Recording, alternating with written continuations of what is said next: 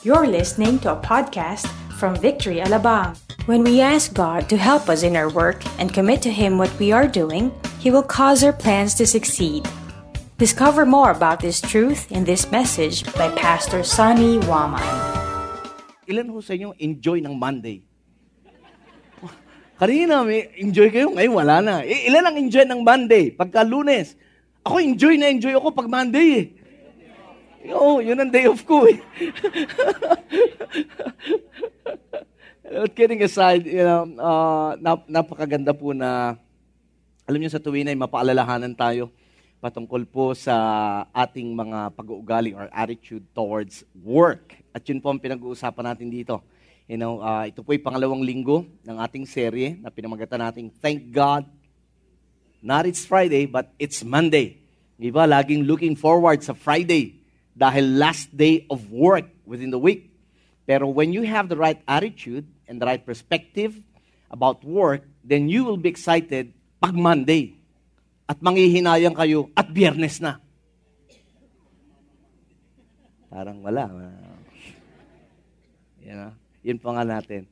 And again, you know, nais kong ibato sa inyo ang kahalagahan na pag naunawaan natin to at the end of the series, na maunawaan natin na ang ating mga trabaho po ay pagpapala mula sa Diyos. Hindi ito pabigat. Tignan mo yung katabi mo, sabi mo, hindi pabigat ang trabaho mo.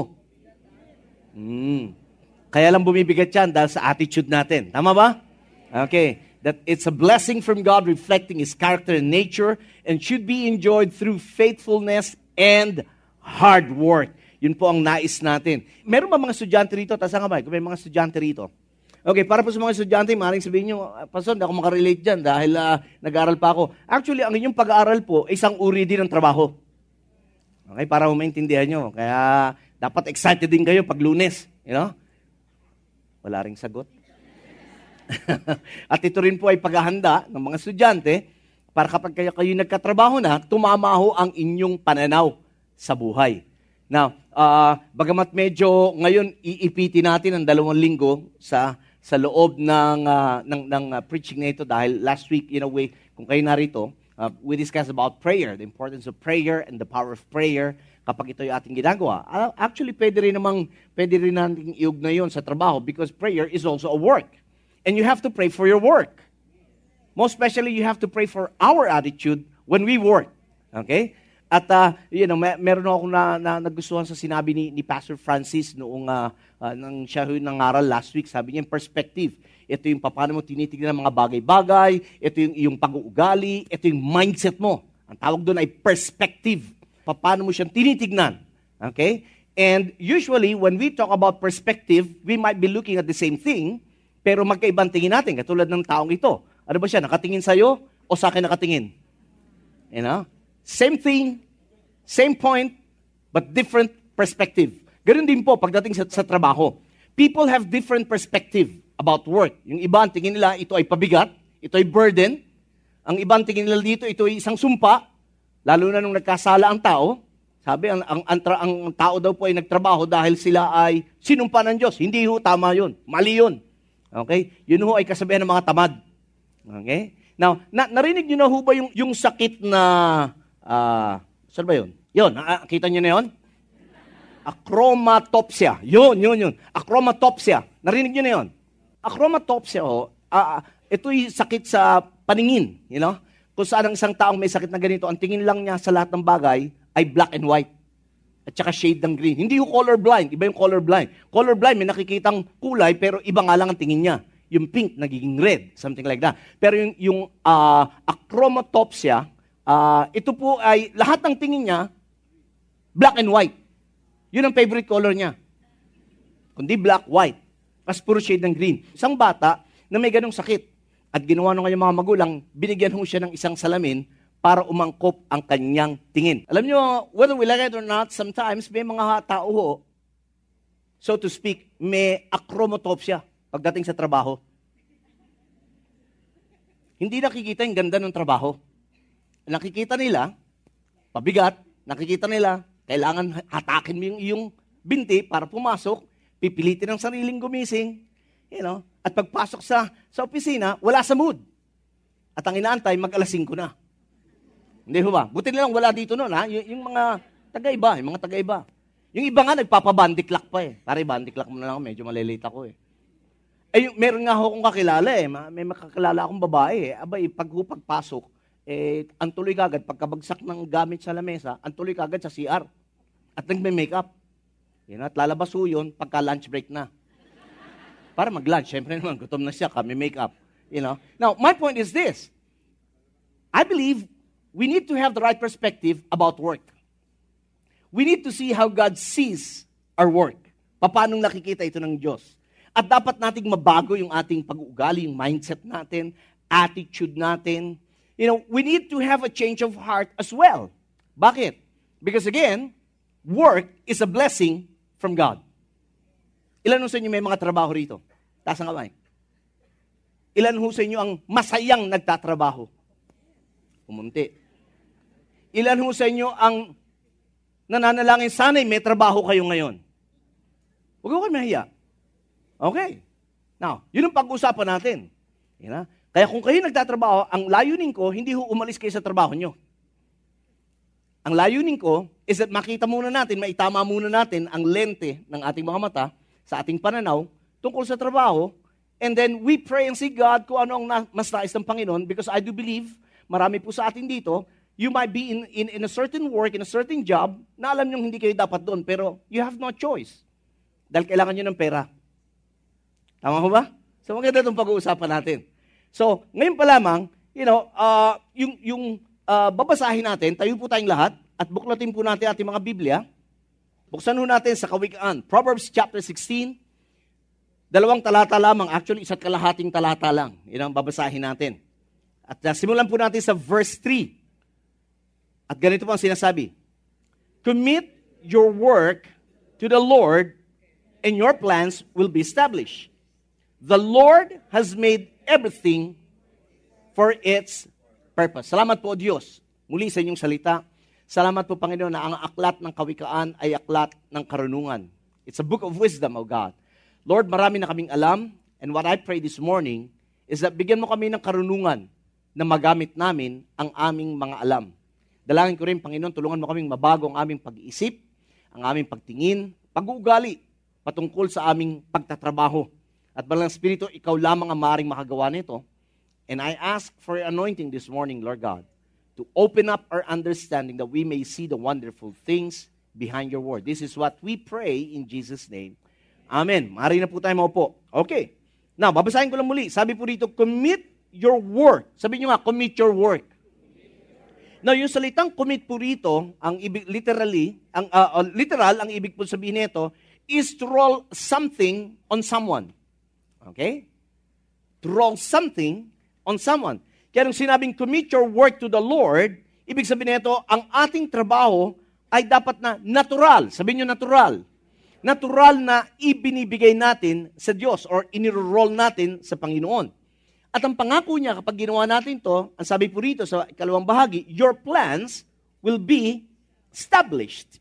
Now, the word established naman dito ay uh, katulad din ng mga haligi at pundasyon ng isang building. Yung base ng isang building. It means strength, it means stability. Totally, ang ibig sabihin nito, kung ating pagsasamahin ang uh, meaning nito, mga bagay nito, ganito ang lalabas.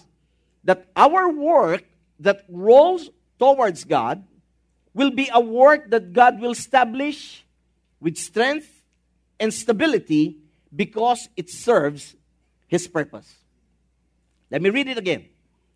Our work that rolls toward God will be a work that God will establish with strength and stability because it serves His purpose. Now, you see, yun yung unang dapat nating maunawaan. Yes, lahat tayo, or karamihan sa atin, ay may mga trabaho.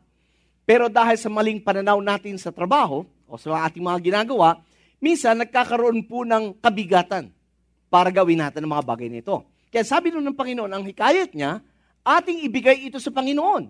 Pag binigay natin ito sa Panginoon, ang Panginoon nagbibigay ng katatagan, stability and strength. Bakit? Because that work will serve His purpose. May layunin ng Diyos. Bakit kami trabaho?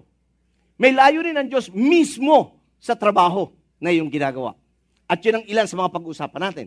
So, gusto ko pong isumiti ngayon uh, sa inyo uh, that we're working towards the concept that God started everything. He started work and He sets the standard in work. Now, sabi natin, a work that works because that's our title for today. Work that works. Last week, God that works or God who works. Now, a work that works is one that brings fulfillment and glorifies God. Ang isang trabaho para ito gumana, okay, para maging kapakipakinabang, ay dapat na nagdadala ng fulfillment and satisfaction sa atin na nagtatrabaho and at the same time, kalwalhatian sa Diyos. You see, if we don't find fulfillment and satisfaction sa trabaho natin, mahirap tumagal. And I always say this, if we don't enjoy, we will not endure. Pag hindi ka masaya, kahit anumang bagay, pag di ka masaya, hindi ka tatagal. Parang kristyanismo. Pag di ka masaya bilang kristyano, hindi ka tatagal. Magpapacheck ka lang ng attendance sa church. Are you still here? So, in the same way, ganun din po pagdating sa trabaho. We need to enjoy, in fact, That's what the Bible teaches us. God wants you and me to enjoy our work. Eh, basta, eh, paano ka mag-enjoy sa trabaho? Eh, kung alam mo lang kung, kung ano yung trabaho ko, eh, eh ikaw, eh, enjoy ka, daldal ka lang ng daldal dyan. Now, listen. Nung estudyante pa ako ng college, working student ako. Nagwo-work ako sa Regent of Manila as a Jaguar. Guardia. Hindi, kasi nasa 7, uh, 9th floor ako noon, eh, VIP yun eh. Puro foreigner yun. So, syempre, kailangan social lang ano mo. Hindi ka guardia. You're a jaguar. You know? hindi, hindi kami naka-blue, nakabarong kami. But anyway, I work to support my studies. I work from 10 p.m. hanggang 6 a.m. Okay? Iidlip ng kaunti, papasok ako sa, eskwela, sa eskwelahan mula alas 8 hanggang alas 5. Na, nag-aaral ako nun sa PMI. Alam niyo yung PMI, right? Ano yung PMI? Pamantasang, malapit sa ilog. Okay. Hindi, totoo lang. Nung, dati kasi lahat ng school namin katabi ng ilog eh. Well, estero yung iba. Anyway, so, working from 10 to 6 in the morning, 10 p.m. to 6 in the morning, papasok ako ng alas 8 hanggang alas 5, and then uuwi lang ako, papalit ng damit, tutulog ng kaunti, at papasok na uli ako ng trabaho. I've been doing that for a year. Well, actually, for more than a year. And trust me, I regret it. Sawang-sawa ako sa ginagawa ko. I felt, I'm, I, you know, I'm, I'm cheating myself. I felt cheated. Alam ko, hindi yun ang dapat kong gawin. But I have to do it kasi I have to support my study. Are you following me? Now, I pray ngayong umagang ito na makita natin that money should not just be the only motivation why we work. Oo, kailangan natin pera at ginagamit ng Diyos ang trabaho natin para tayo magkapera.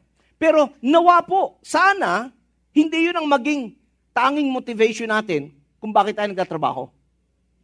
Again, that's why we need to have a change of mindset, a change of perspective.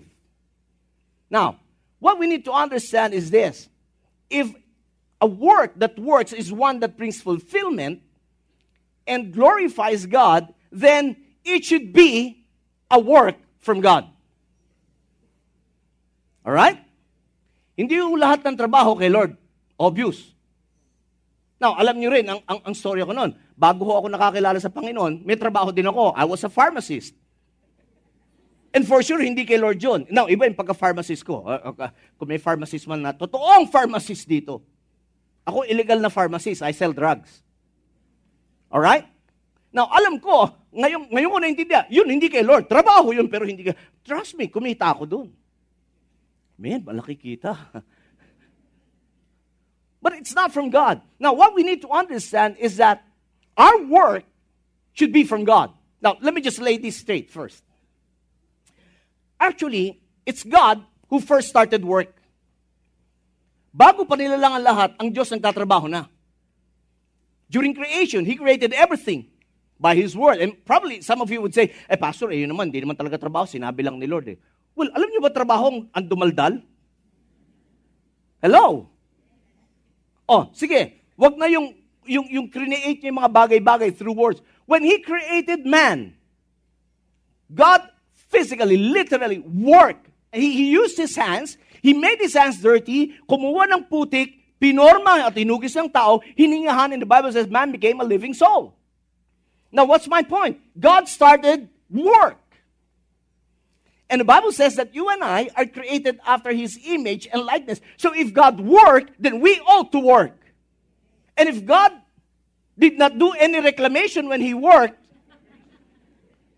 ganun din tayo. We should not reclaim. Huwag ka magre-reklamo. Amen. Now, kaunting kaisipan lang. Kaunting kaisipan lang para maitama natin ang ating pananaw sa trabaho. Nung naghahanap pa lang tayo ng trabaho, sabi mo, papasukin mo kahit na ano, magkatrabaho ka lang. Bakit ngayon may trabaho ka, nagre-reklamo ka? Hindi, I mean, hindi kayo. Yung iba. Yung iba. I mean, just a little thought about that. In the beginning, when God created you and me, in fact, the Bible says, when He created you, ikaw, ikaw mismo, you, the Bible says, Psalm 139, you are fearfully and wonderfully made. Sa Tagalog, katakot-takot ka nung ginawa. I mean, uh, ano ba yung fearful? Maingat yon. Hindi ka kinatatakutan nung ginawa ka. Kundi, maingat kang hinubog ng Diyos. In Ephesians, it says, you are God's masterpiece. Amen. Parang hindi kayo masaya doon. Obra maestra ka ng Diyos. Tignan mo yung katabi mo. Sabi mo, obra maestra ka ng Diyos. Hindi nagkamali si Lord nung ginawa ka niya.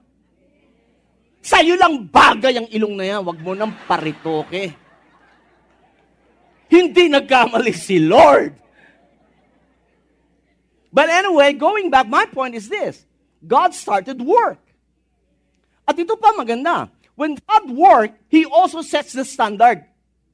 Yun yung sinasabi ko. Everything that God created were very good. Sinabi lang ni Lord na hindi good nung nakita yung nag-iisang lalaki. But everything that He created were very good. Again, you are fearfully and wonderfully made. It is an excellent thing. Ganun si Lord kung magtrabaho. Excellent! Hindi sa namin, gawa tayong tao. At sabi, ah, anong tao? Ah, bahala na ako. Ano. O yan, o, ito yung ilong. Mm, mm, mm. No! Hindi! Maingat. Alam mo yun? Tingnan yung katabi mo. Sabi mo, bagay talaga sa'yo. He started work and he sets the standard in the area of work. Now, we said that work is from God. Because after God created man, anong sabi ng Biblia? Sabi sa Genesis, inilagay niya ang lalaki sa hardin para ano? Para magbakasyon? Para mag-sunbathing? Hello? Ano sabi ron? The Lord God took the man and put him in the Garden of Eden to what? To work and keep it. From the very start, nilayo na ng Diyos ang tao na magtrabaho. Talking about the will of God, this is the will of God. That you and I should work. Again, the Bible says, ang sabi ni Pablo kay Timoteo, ang hindi nagtatrabaho, di dapat kumain. Hmm. Ganda na ito. Ganda na, ganda na. Which means, whatever legit work you have right now, you should appreciate it because it comes from God. Amen. Yun lang yun eh. First and foremost, dapat appreciative ka. Lord, salamat po sa trabaho. Kahit maliit man ang sweldo ko rito, but Lord, salamat, may trabaho ako. Could you imagine kung ilang libo o ilang milyon ngayon ang naghahanap ng trabaho? Could you imagine? You know, we do not belittle this, pero could you imagine, marami ang mga taong degree holder and yet ang trabaho nila is iba. Ay, hindi natin minamali, pero ang gusto ko ipunto dito, pasalamat tayo, may trabaho tayo. Amen. Y- yun yung dapat naman. Bakit? Because work is from God. And because work is from God, ano dapat? Dapat attitude natin, work is a command. Utos to, men. Hindi to pakiusap. Hindi sinabi ni Lord kung trip mo. Are you hearing me? I mean, Trust me, iba kurso ko sa ginagawa ko ngayon. But I love what I'm doing. I need to change my perspective and my attitude towards what I am doing. Now, kaya sabi doon sa verse 16, And the Lord God commanded man, saying, You may surely eat of every tree of the garden, but of the tree of the knowledge of good and evil, you shall not eat, for in the day you shall eat of it, you shall surely die. Now, tignan nyo, yung utos na magtrabaho, which is in verse 15, ay nauna kaysa doon sa utos ng mga bagay na hindi dapat gawin. Minsan doon tayo nakafocus sa hindi dapat gawin. Ang nalilimutan natin yung mga nauna na dapat munang gawin. Now, alam po ba ninyo na pinahalagahan ng Diyos ang trabaho. Ano man ito, basta legit, basta legal. Okay? Pinahalagahan ito ng Diyos at inangat ito ng Diyos katumbas ng ibang utos niya. Naalala niyo sampung utos? Ha?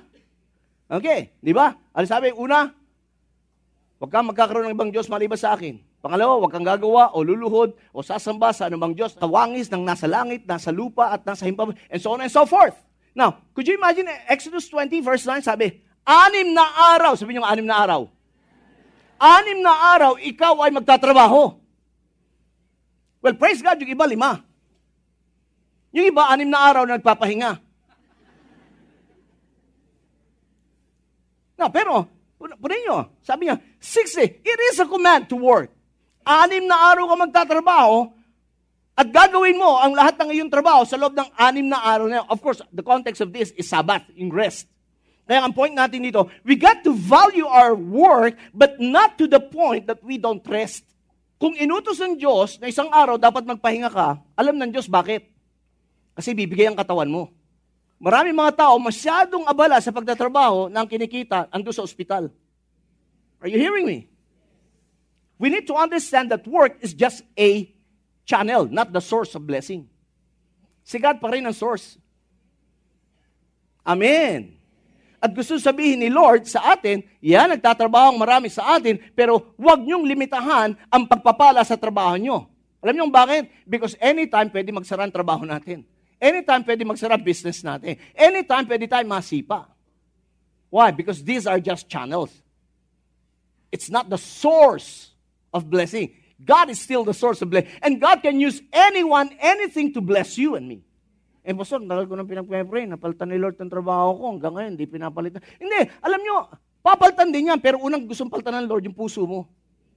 At yung pananaw mo sa trabaho. Pag tumama na yung puso mo, kasi alam nyo, pag wala tayong contentment sa trabaho, trust me, kahit saan ka malagay, wala ka pa rin kontento.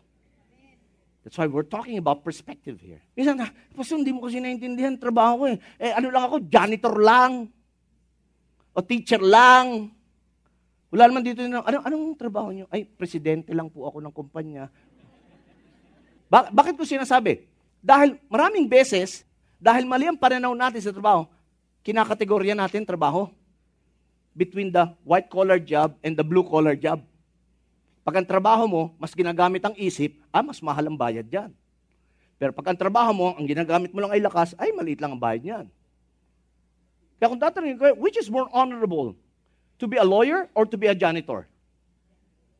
Both!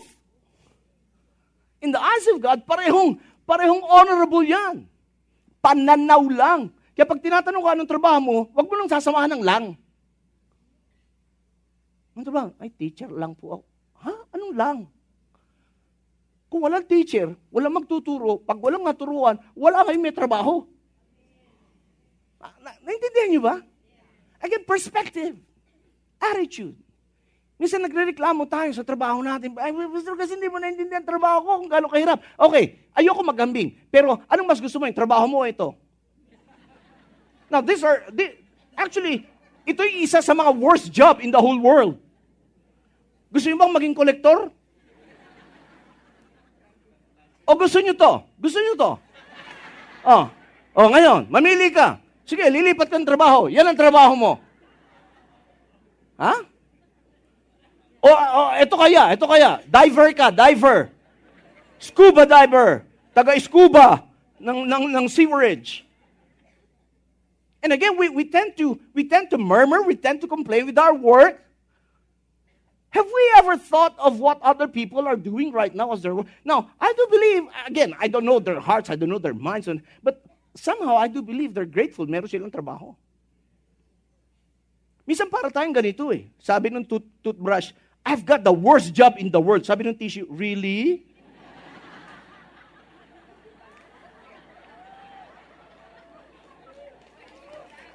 Alin tayo dyan? Sige, namnamin niyo muna. Namnamin niya. Pabagsakin niyo.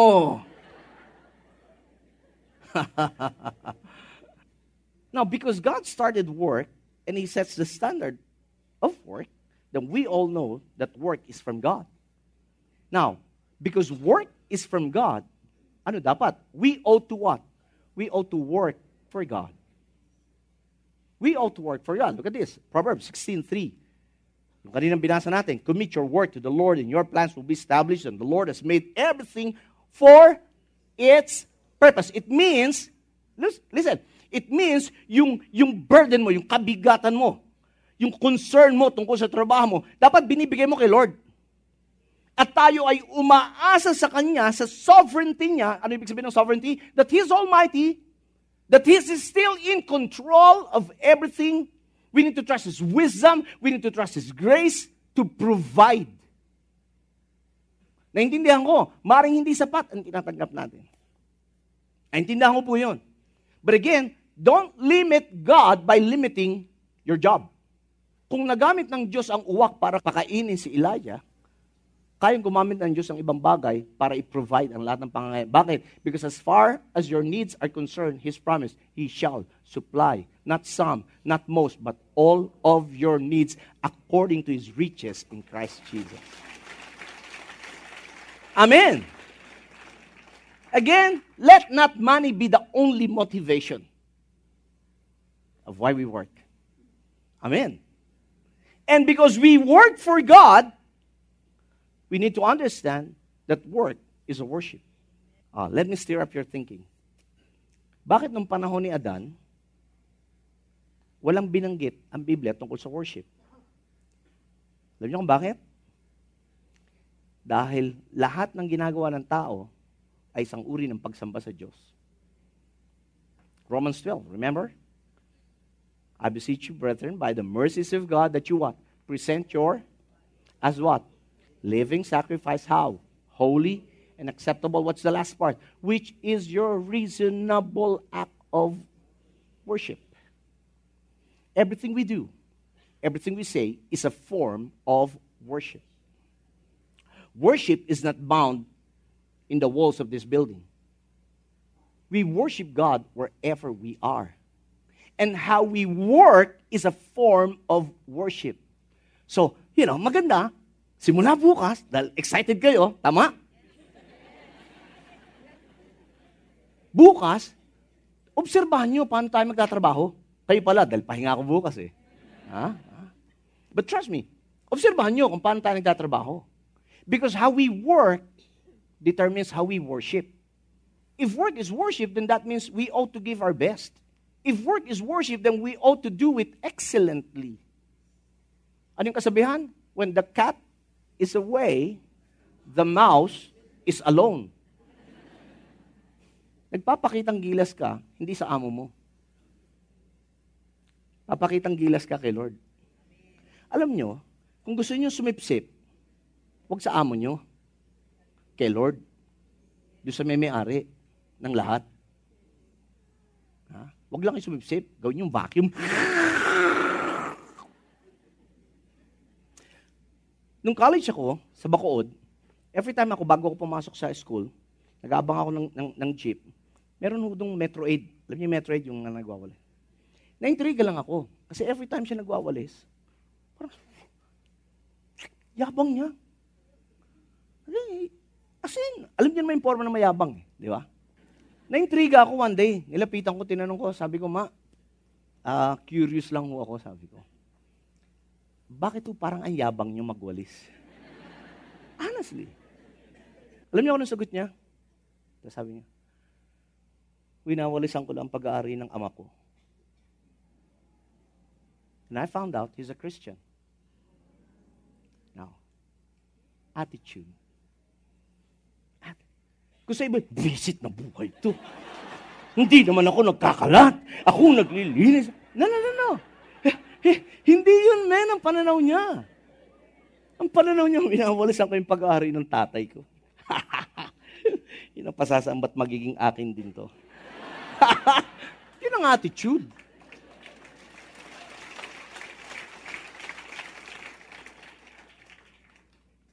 Again, kaya nga, when we work, we work not to impress people we work to impress God in a way. Well, of course, we cannot impress God in, in because kita ni Lord ang heart natin. But my point is, we do it unto the Lord. Look at this. Look at this. Colossians says, slaves, ang equivalent yan ngayon, yung mga servants or yung mga employees. You know? Sabi niya, slaves, obey in everything that, uh, uh, everything those who are your earthly masters. Mga bossing natin.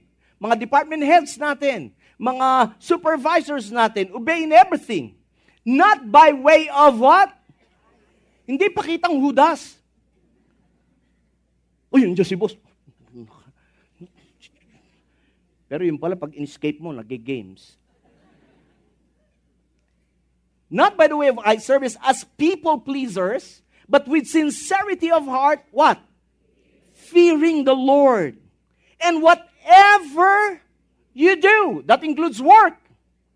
Do work, what? Work. Heartily, para kanino? kay Lord and not for man. Now, this is the right attitude. When we work, when we do things, we don't do this for people, we do this for God. We work for God. Why? Because work is a worship. And once we have this kind of attitude, look at the promise. Knowing that from the Lord you will what? Receive the inheritance as your reward. Why? Because you're serving the Lord Christ. Amen. Come on, give him praise for that. Again, pag ikaw ay nagtatrabaho at ang isip mo, Lord, ginagawa ko to para sa iyo. Parang, you know, Lord, ikaw ang bossing ko. Now, pag si Lord ang bossing mo, hindi ka ngayon takot kung saan kanya ilipat. Dahil siya may may-ari ng lahat eh. Hello? Let, let me ask you one thing. What's your passion? Ano, ano yung passion mo? Do you think if money will not be an issue, what will you be doing right now? Kung hindi issue ang pera, whether sumweldo ka sandal libo, sumweldo ka ng piso, gagawin mo pa rin. What's that? What's, what's your passion? What do you do best? Not just what do you do good, but what do you do best? I mean, alam mo, pag yun ang ginawa mo, man, I give my best on me. If you're going to ask yourself, ano kaya ang willing ang mga tao na bayaran ka? Ano kaya ang paggagawa sa'yo na willing ang mga tao na bayaran ka? Now, these are just some of the things that you have to, to consider if you really want to find fulfillment and glorify God. Because that's your wiring. Now, if ever what you're doing right now has nothing to do with that, your passion, your, your economic engine, what you do best, then Stay where you are and continue to seek God. Pray. Ma- mga young people, minsan akala natin, pag di natin trip, alis tayo ng alis sa trabaho. Hindi ho maganda sa record yan. Akala nyo lang, ay, hindi ko trip to. Ay, magaling naman ako. Well, magaling ka nga. I won't question. Pero kung ako employer at nakita ko, mga patatlo-tatlong buwan ka lang, eh, hindi kita kukunin. Dahil alam ko, wala kang faithfulness, wala kang loyalty. You may be doing what, what you feel like hindi mo wiring, but stay muna dyan. Hanggat sarado pa pintuan ng iba, huwag kang nagmamadali. Dahil ang sabi ng Diyos, kung ano isara niya, walang pwede magbukas. Pero kung ano man buksan niya, walang pwede magsara. Amen. Now, tignan niyo sabi ni Rick Warren. Work becomes worship when you dedicate it to God and perform it with an awareness of His presence.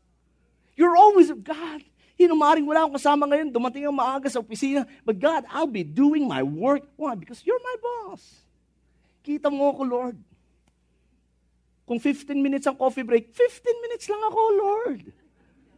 Hindi ko ubusin sa makeup. Are you hearing me? Now, since work is from God, and we do not just work for God, also we consider that we work with God. This is the best part. This is what I love most. We work with God. I mean, ang sarap malaman na kasama mo nagtatrabaho si Lord. Pag alam mo kasama mo si Lord nagtatrabaho, eh, hindi ka na, hindi ka na iinip. May kausap ka, wag mo na ilalakas kasi baka hindi ka maintindihan ng mga kasama mo eh. Ha? Kasi Lord, thank you Lord. Binigyan mo akong kalakasan para magtrabaho ngayon. Yeah. Tsaka Lord, alam mo ha, kita mo yung ginawa sa akin nung katabi ko kahapon. Lord. Talaga, oh, pero Lord, bless mo na lang siya, Lord. Why? Because God works with you. Proverbs 19:23, the fear of the Lord leads to life, and whoever has it rests satisfied. He will not be visited by harm. Now, when we look at work, when we work with a deep reverence for God, pag nagtatrabaho ka na ikaw, mayroon kang fear of the Lord, stemming out of that understanding of His greatness, of His power, tatlong bagay ho ang, ang pangako mangyayari dito. Una, sabi nga nun, you'll have life. Second, you'll have satisfying rest. And third, you'll be in safety. That's how God works with us. Siya rin ang nag-iingat sa atin. The Bible is so clear that we are called laborers with God, not just in the ministry. And if ever you think that the best work is in the ministry compared to the secular uh, work, no, no, no. Again, it's one and the same. Huwag niyong ihiwala yung spiritual sa physical. Lahat ng trabaho, pantay-pantay, sa harapan ng Panginoon. Why? Because work is a gift. Your work is a gift. The mere fact na nakakapagtrabaho ka is a gift. Ilan sa inyo may natanggap na, na, na, na gift na ganyan? Wala. Na work. Konti. Wala na kayong work. Retired. That's a gift. In fact, listen, if we're going to read in the book of Ecclesiastes, maraming beses paulit-ulit, God wants you to enjoy the fruit of your labor. Kaya doon sa mga retirees na, naku man, galing! Why? Because God has seen your faithfulness during the time na nag-work kayo. And now God is just rewarding you with that. Eh, yung iba gusto kagad mag-retire eh. Ah, well, pwede naman kayo mag-retire. Palit lang ng gulong, retire. Kasi pudpud na yung gulong nyo. Okay? But, you know, that's why we thank God for our work. That's why we appreciate God. Again, think of how many people don't have work right now. Aren't you glad that you have at least one? Now, I'll end with this. Ecclesiastes. I'll be reading from the Message Bible. The Message Bible is a paraphrase. No? Parang sinimplihan yung salita para mas maintindihan natin. Okay. Sabi rito nung, nung uh, sumulat nito, after looking at the way things are on this earth, here's what I've decided is the best way to live. Ano daw yun? Best way to live. Number one, you take care of yourself. Tignan mo yung katabi mo, sabi mo, ingatan mo ang sarili mo. Don't overwork. Don't oversleep because you don't have work. Ingatan mo, take care of yourself. Se- second, have a good time. Have a break. Kit Kat. What else? Ito pa, ito pa. This is what I love most. And make the most of whatever job you have. Make the most of it. For as long as God gives you life, habang may buhay ka, make the most of whatever job you have. Now, thank God, wala kayo doon sa worst job in the world. I mean, could you imagine, hanggang mag-retire ka, ter, ilan bang 30 years? 30 years no, sa retirement, forced retirement. Could you imagine, for 30 years, ang trabaho mo, um, umamoy ng kilikili, ng may kilikili? O mangolekta ng poop ng elepante? O dumayb? I mean, could you imagine? Aren't you glad your work is a little better, so to speak? What else? And that's about it. That's the human lot. Verse 98, yung binasa kanina Perry. Yes, we should make the most of what God gives. Ano yun? Your bounty, meaning prosperity, blessings, and the capacity to enjoy it. Accepting what's given and what's the last part? What's the, la- what's the last part? Delighting in the work. It is God's gift. Wow! Dapat ho'y natutuwa kayo at nalulugod kayo sa inyong trabaho. Kung misang parang pilit, okay na rin pilitin nyo na sarili. At least pinilit nyo kaysa tinamad kayo. Because again, the principle applies when God finds you faithful with the little things He has entrusted you, what you're doing right now, then He will entrust you with greater things. Amen? So again, with the same thought, a word that works is one that brings fulfillment and glorifies God. Let's just all stand up and pray. Father, we thank you, Lord, for the work that we have right now. Regardless of what it is, God, we appreciate that you have given us strength to work. We appreciate, Lord, that in spite of so many people looking for a job, we do have one. God, help us see the truth behind what we do most of the time. I even pray, God, it's because of your great love. And it's also because of your grace that we are what we are right now. Thank you for the strength. Thank you for the wisdom. Thank you for the knowledge and understanding, Lord. And we will make sure, Lord, starting tomorrow, when we go to work, we will give our best.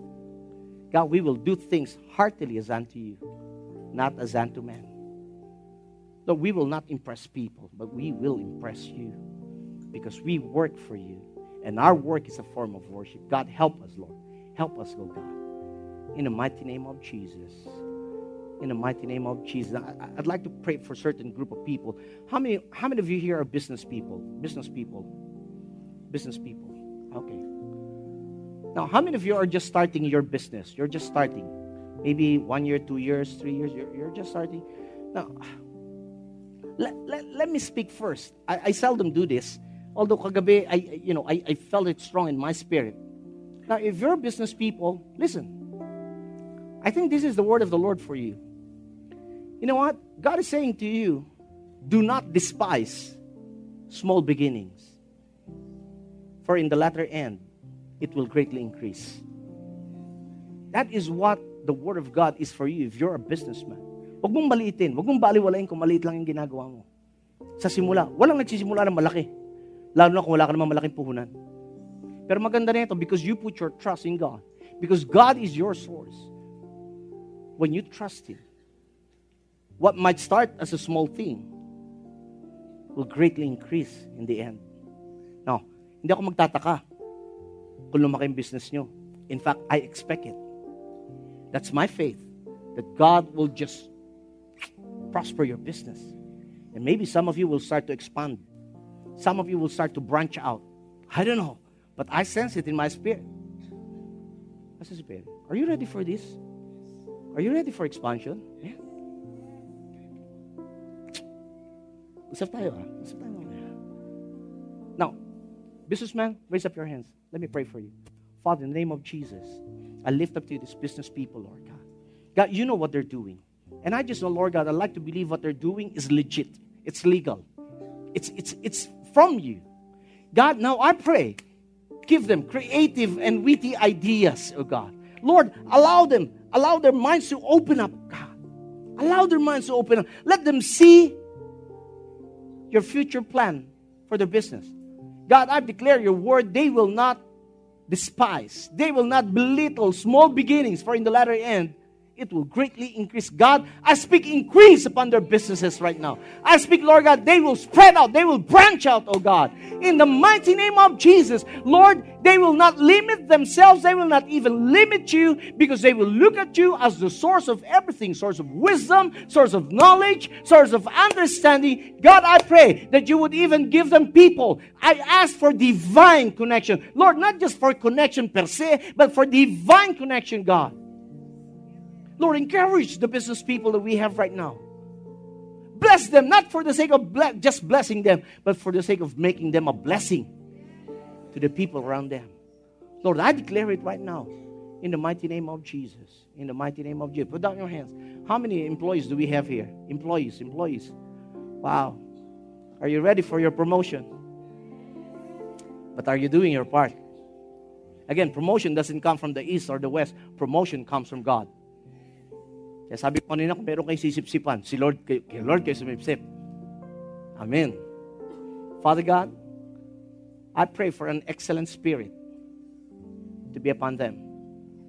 I pray, God, that every time they work, they will do it heartily. Heartily, Lord. From the heart. Giving their best. Doing excellently. Not for people, but for you. And Lord, I pray as you find them faithful, I declare the time of reaping will come. And the faithfulness that they have shown in the past will be greatly rewarded right now, Lord God. I speak promotion upon them. Lord, surprise them. Surprise them, oh God. Especially during the time that they least expect it. Surprise them, Lord. In the mighty name of Jesus, God, I pray that you would just create this this um, this scenario, this this this story in their lives, oh God, where they would hear you leading every step they make. God, what they may be doing is not their wiring. But I pray as they wait on you, they will be faithful with what they're doing right now. And God, again, as you see their faithfulness, reward them. Lord, bring them into the place where you really want them to be. God, whatever you have closed, nobody can open. But what you have opened, nobody can close. Lord, I pray, not just for open doors, but I pray, God, that we will have the wisdom, that guidance and leading to enter what open door is right before us. Order our steps, O God. In the mighty name of Jesus. Lord, I even pray, kung hindi mo, kung hindi mo kalooban na pasukin namin ang anumang pintuan, isara mo ito. And give us also the understanding that what you have closed, even if we slam the door, it will never open. God, thank you for that, Lord. Bless the work of their hands, God. I pray, God, that they'll be blessing the city, blessing the field, bless coming in, bless going out. God, I pray you bless the work of their hands, the fruit of their labor, the fruit of their basket, oh God. Lord, because you will bless them so much, they will not borrow from anyone, but they will lend to many, oh Lord. For this is your will for them, oh God. You will just lead them, oh Lord. In the mighty name of Jesus. In the mighty name of Jesus. Receive it right now. Receive it. Receive it. Praise God. Now put down your hands. Students, raise up your hands, students. Students, Lord, thank you for these young people. Thank you, Lord God. These are our future leaders, our future entrepreneur, our future business people, our future magnas and cum laudes, oh God. Lord, I lift up to you all the students, oh God. Lord, I pray you'll make them the head and not the tail, above only, not beneath. God, I pray you will put them in remembrance of everything that you have taught them in their schools, oh God. Lord, I pray wherever they're studying, whether in private or in public, Lord, they will excel, oh God. They will excel, oh God. Lord, they will graduate not just for the sake of graduating, but they will graduate with flying colors. Even, Lord, as they would take their board exam, I prophesy, God, I prophesy, they will pass it with full colors, oh Lord. Lord, I declare even no take twos, oh God. Just one take and they'll pass it, oh Lord. Because this will prove that you work with them also. Father, thank you. They are our future leaders. Mold them, shape them, make them to be the person you want them to be. In the mighty name of Jesus. Come on, give the Lord a praise and let's worship Him. We hope you were inspired by that message. Listen to more podcasts from our website at www.victoryalabang.org and in Victory Alabang app. Thank you and stay connected.